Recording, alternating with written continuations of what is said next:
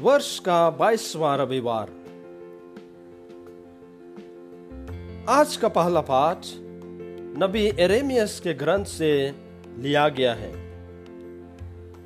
नबी का कार्य कठिन होता है। लोग सत्य नहीं सुनना चाहते हैं और नबी का अपमान तथा उपहास करते हैं। फिर भी एरेमियस ईश्वर का वचन घोषित करते रहते हैं। क्योंकि यह उसके अंदर एक धधकती आग के समान है, जिसे वह नहीं दबा पाते हैं। आज का दूसरा पाठ रोमियो के नाम संत पौलुस के पत्र से लिया गया है। संत पौलुस रोमियो से अनुरोध करते हैं कि वे संसार के अनुकूल नहीं बने, बल्कि ईश्वर की संतति होने के नाते सब कुछ नई दृष्टि से देखें और अपना स्वभाव बदल लें। आज का सुसमाचार संत मती के सुसमाचार से लिया गया है। यीशु के शिष्य अन्य यहूदियों की तरह समझते थे कि मसीह एक साधारण राजा की तरह इस पृथ्वी पर राज्य करेंगे। यीशु उन्हें स्पष्ट शब्दों में अपने दुर्भोग के विषय में कहते हैं और इस पर बल देते हैं कि जो अपना क्रूस उठाकर उनका अनुसरण नहीं करेगा, वह उनका शिष्य नहीं बन सकता। ईश्वर के वचन को सुनना एवं उसका प्रचार करना हमारा कर्तव्य है। क्रिस्त में मेरे प्यारे भाइयों एवं बहनों यह त्योहार का समय था। कहीं गाने बजाने की धुन तो कहीं पटाखों की आवाज़ से सारा वातावरण आनंदमय था। परंतु इसी दौरान कुछ बदमाश लड़कों ने एक कुत्ता को पकड़कर उसकी पूंछ में रद्दी कपड़े बांधकर उसमें आग लगा दी। जैसे जैसे कपड़े में आग लगी और पूंछ जलने लगी, बेचारा कुत्ता वैसे ही रोते हुए तब तक इधर से उधर दौड़ता रहा, जब तक कि उसकी पूंछ की आग नहीं बुझ गई। आग तो आग ही होती है, चाहे वह किसी प्रकार की आग क्यों ना हो। आग में वह शक्ति है जो एक ओर जिंदों को भस्म कर सकती है तो दूसरी ओर आग ऊर्जा का स्रोत भी है, जिसकी आवश्यकता हमारे जीवन में हमें हर रोज होती है। आग कभी शांत नहीं होता, या तो यह भस्म करता है, या फिर जीवनदायी होता है। आज के पहले पाठ में नबी एरेमियस उसी प्रकार नहीं बुझने वाली एक आध्यात्मिक आग की बात करते हैं। और वह कहते हैं, प्रभु का वचन जो उनके अंदर धधकती रहती है, और यह वचन उसे व्याकुल कर देती है। वह इसे शांत करना चाहता है, परंतु शांत होने के बजाय और ही धधकती है, और उसे वचन के सामने झुकना पड़ता है। उसका पालन करना पड़ता है, उसे जीना पड़ता है, और दूसरों तक पहुंचाना पड़ता है। वचन को सुनना, पालन करना तथा दूसरों को सुनाना चुनौतीपूर्ण है, और इसलिए लोग वचन सुनना नहीं चाहते हैं। और इसलिए एक नबी का जीवन बहुत ही कठिन है। हम याद रखें, हम सब भी नबी एरेमियस की भांति एक नबी नियुक्त किए गए हैं। और इसलिए प्रभु के वचन को जीना एवं उसका प्रचार करना सिर्फ़ पुरोहितों धर्म बहनों या अन्य धर्म गुरुओं का काम मात्र नहीं है। लेकिन हम प्रत्येक जन का परम कर्तव्य है, क्योंकि प्रभु इसी काम के लिए हमें चुना है और बपतिस्मा संस्कार के द्वारा संसार का नबी नियुक्त किया है। लेकिन आज सवाल है, क्या हम अपने इस बुलावे को पहचानते हैं? क्या हम ईमानदारी पूर्वक वचन को सुनते एवं उनके प्रचार में साथ देते हैं। बहुत बार हम सोचते हैं कि सुसमाचार का प्रचार सिर्फ़ रविवार के दिन मिस्सा में होना चाहिए। नहीं, इसे रोज दिन सुनना और दूसरों को सुनाना चाहिए। लेकिन सवाल उठता है, क्यों? वचन क्या है? यह क्या कर सकता है? और इससे हमें क्या लाभ होता है? वचन स्वयं ईश्वर, यानी जीवन का स्रोत है। वचन अनादि शब्द है, जिसके बोल से सब कुछ अस्तित्व में आया। मतलब प्रभु का वचन वह चिरंजीवी स्रोत है, जहाँ से जीवन का उद्गम होता है। वचन तो देह धारण। वचन जो देह धारण किया और यीशु के रूप में हमारे बीच आया, वह जीवित है। वह बहुतों के दिल को स्पर्श किया, बहुतों को जीवन दिया, लंगड़ों को चलने की शक्ति दी, बहरों को सुनने एवं गुंगों को बोलने की शक्ति दी। वचन रोगियों को चंगाई प्रदान की और वही वचन द्वारा पापों से लोगों को क्षमा दिलाई। और वही वचन आज हम सबों को मुक्ति का मार्ग दिखाता है। आज भी वह वचन पवित्र बाइबल में जीवित एवं क्रियाशील है और हमें संभालता है। वह वचन जीवनदायी है। उसमें अपार शक्ति है, जो हमारी आत्मा को जीवित रखता है। जिस तरह शरीर के लिए भोजन की ज़रूरत होती है, उसी तरह हमारी आत्मा के लिए प्रभु का वचन ज़रूरी होती है। जिसके बिना हम न केवल कमज़ोर पड़ सकते हैं, लेकिन अनंत जीवन तथा अनंत मुक्ति से वंचित हो सकते हैं।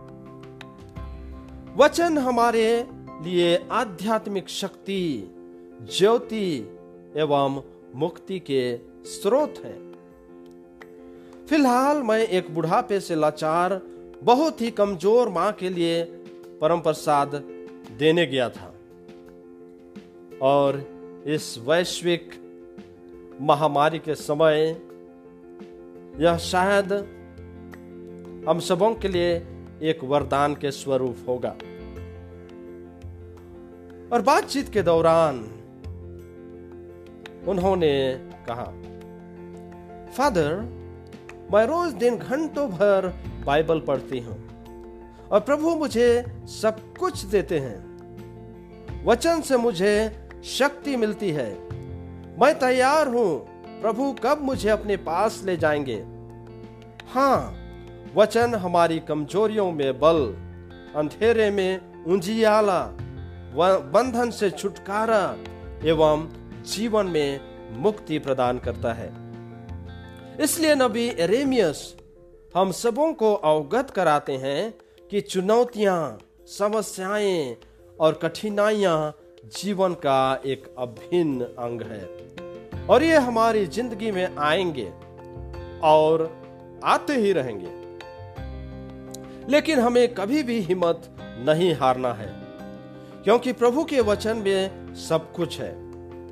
हमें बस सच्चाई के मार्ग पर हिम्मत और ईमानदारी के साथ चलते रहना है, एवं प्रभु से लगातार प्रार्थना करते रहना है। हमें प्रभु पर पूर्ण विश्वास तथा भरोसा रखते हुए अपने को और अपनी सारी समस्याओं को प्रभु को समर्पित कर, करते रहने की आवश्यकता है।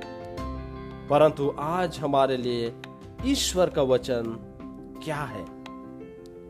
अपना क्रूस उठाकर मेरे पीछे चलो। आज के सुसमाचार में यीशु ख्रीस्त अपने चेलों को समझाते हैं कि उन्हें दुख भोगना है। यीशु संकट से दूर नहीं भागते हैं, परंतु खुद संसार की मुक्ति के लिए क्रूस उठाना तथा मृत्यु तक स्वीकार करते हैं और हिम्मत के साथ उनका सामना करते हैं। अगर हमें जीवन में मुक्ति के पथ पर चलना है तो हमें यीशु ख्रीस्त के इन वचनों पर गौर करने की आवश्यकता है।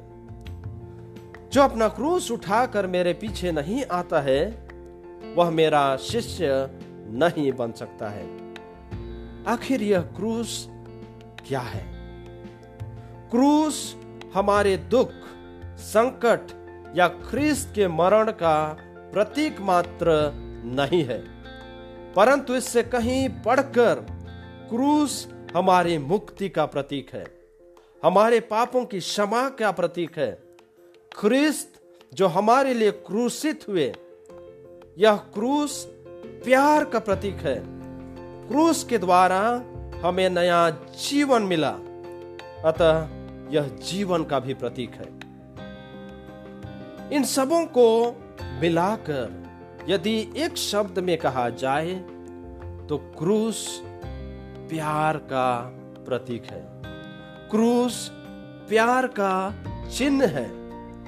यीशु ख्रिस्त इसी प्यार रूपी क्रूस को अपने साथ उठाकर अपने पीछे चलने को कहते हैं।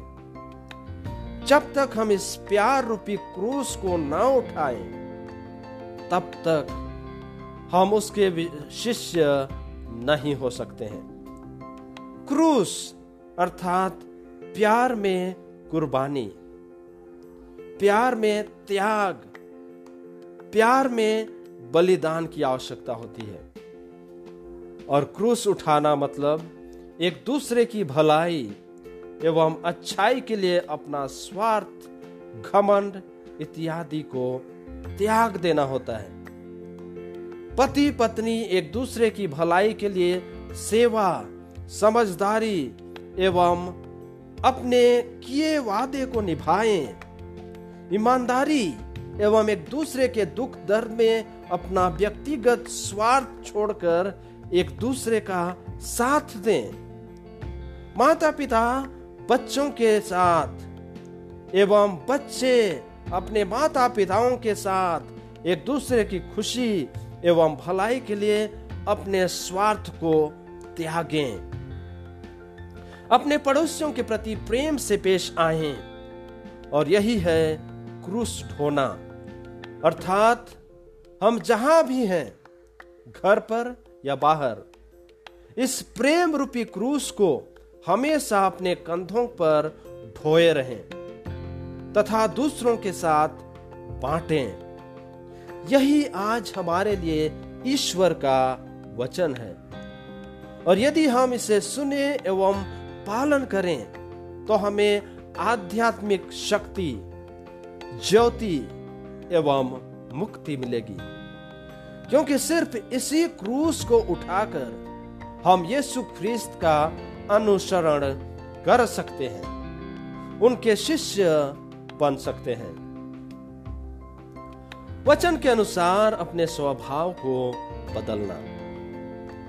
बहुत बार पवित्र वचन को सुनकर हम बहुत कुछ करना चाहते हैं। नए जीवन की शुरुआत करना चाहते हैं।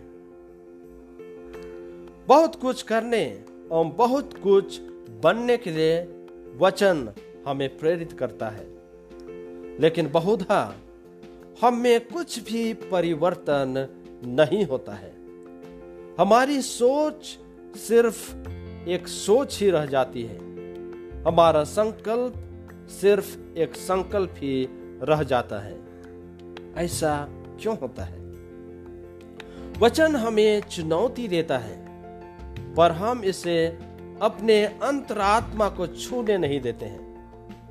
वचन को अपने दिल की गहराइयों तक हमें ले जाने की आवश्यकता है।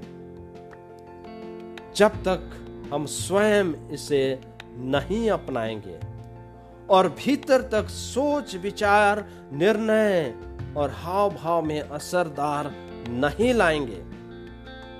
तब तक जीवन में परिवर्तन नहीं ला पाएँगे।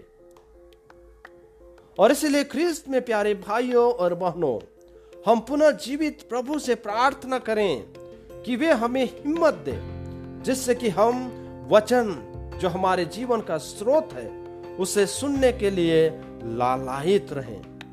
उसे स्वीकारें एवं अपने जीवन को उसके अनुसार ढालें। दूसरों को भी इस वचन को सुनाएँ और अपने प्रेम रूपी क्रूस को हमेशा ढोए रहें तथा अपने बात व्यवहार, वचन एवं कार्यों द्वारा दूसरों के साथ बांटने का प्रयास करें। क्योंकि ईश्वर हम सबों को प्यार के कारण और प्यार से बनाया है। और उसी प्यार को हमारे जीवन में उन्होंने दिया है, जिससे कि हम उसी प्यार को हम एक दूसरे के साथ बांटें। इस वैश्विक महामारी के समय एक ऐसा समय है जहाँ शायद हम एक दूसरे के साथ मिल नहीं पा रहे हैं, जहाँ हम एक दूसरे के साथ अपना समय नहीं बिता पा रहे हैं। लेकिन प्रार्थना के माध्यम से ज़रूर हम एक दूसरे के साथ हैं और ईश्वर हमेशा हमारे साथ होंगे और जब हम उसके साथ चलेंगे, हमारा जीवन कभी व्यर्थ नहीं होगा। तो आइए हम इस वचन वचन से प्रेरणा पाकर हम अपना प्यार का क्रूस जो ईश्वर ने हमें दिया है, उसे हमेशा ठोए रहें और दूसरों को प्यार से प्रेरित करते रहें। आमेन।